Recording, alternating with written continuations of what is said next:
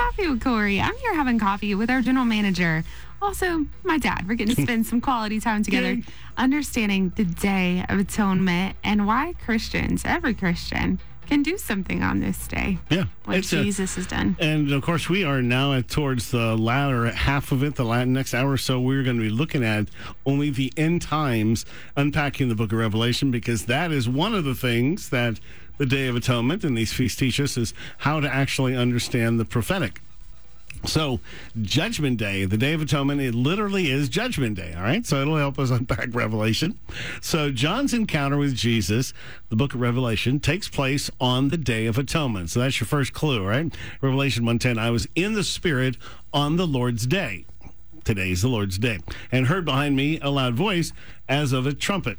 So the first thing John heard was a voice like a trumpet. The Feast of Trumpets announces the days of awe, including the Day of Atonement. So even today on uh, Yom Kippur, you'll hear the sound of a trumpet. The phrase the Lord's Day, which is uh, Kyrie Emir, is a Greek phrase unique to the Bible. By the second century, it was applied to Sunday, but there is absolutely no biblical reason to use it that way. The only day that Jesus refers to as his day is the day of his coming. For as the lightning that flashes out of one part under heaven shines to the other part under heaven, so also the Son of Man will be in his day.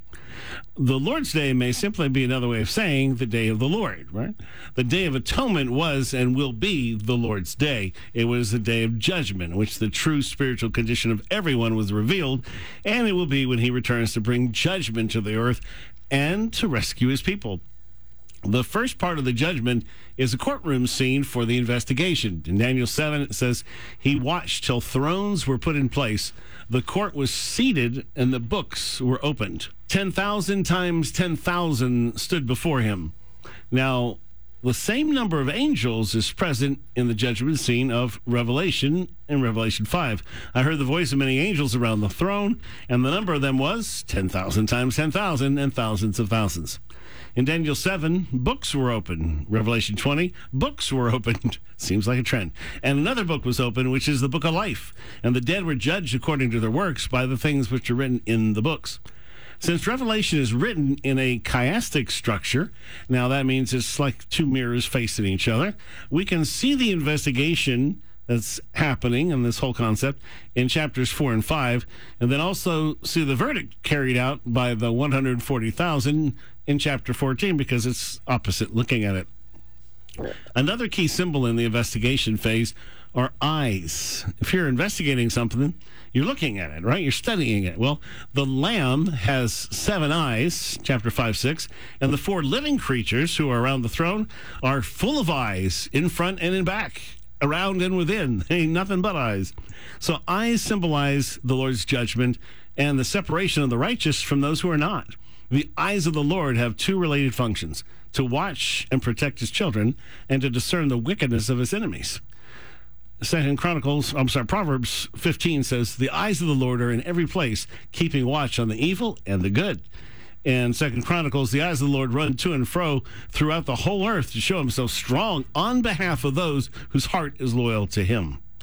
There are seven lamps and seven spirits. If you go to Revelation 4, there were seven lamps of fire burning before the throne, which are the seven spirits of God.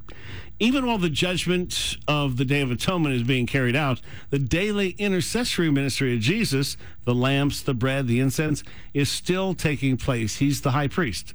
He, Jesus, is also able to save to the uttermost those who come to God through him, since he always lives to make intercession for them. Mm. Now, since the seven lampstands are the seven churches in Revelation, seven lamps show the presence of the Spirit.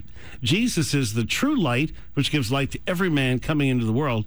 But while he's in heaven, he has sent the Holy Spirit to bring us light through the fruits and gifts of the Spirit of the lives of believers. Now, ordinarily, the high priest's outfit had bright colors and his breastplate of precious stone. It's very easy to spot.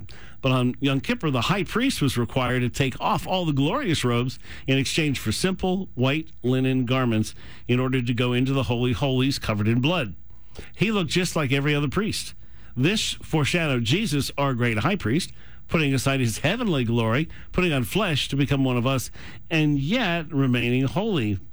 The high priest wore a crown of pure gold called a nezer, which comes from the word nazar, or the word nazar means to dedicate, consecrate, and sacredly separate. You know the word Nazarite. They vow to be separate from the world. And that comes from this root. We're all called a royal priesthood in 1 Peter 2 9. We're also called to live a holy life, dedicated to God and separated from the world and our thoughts and intentions. So daily negativity, cynicism, and impurity are battling for our focus. So we'll dwell on things that are depressing, impure, and evil. But these thoughts must be taken captive before they get a foothold. If we crown ourselves with thoughts that are pure, then we'll be changing the world around us. Once again, we can bring change. Philippians 4 8 says this Finally, brothers, whatever is true, whatever is noble, whatever is right, whatever is pure, whatever is lovely, whatever is admirable, if anything is excellent or praiseworthy, think about such things. So, what does repentance look like? We pursue a deeper level of dedication and consecration. 2 Corinthians 7. Therefore, since we have these promises, dear friends, let's purify ourselves from everything that contaminates body and spirit, perfecting holiness out of reverence for God.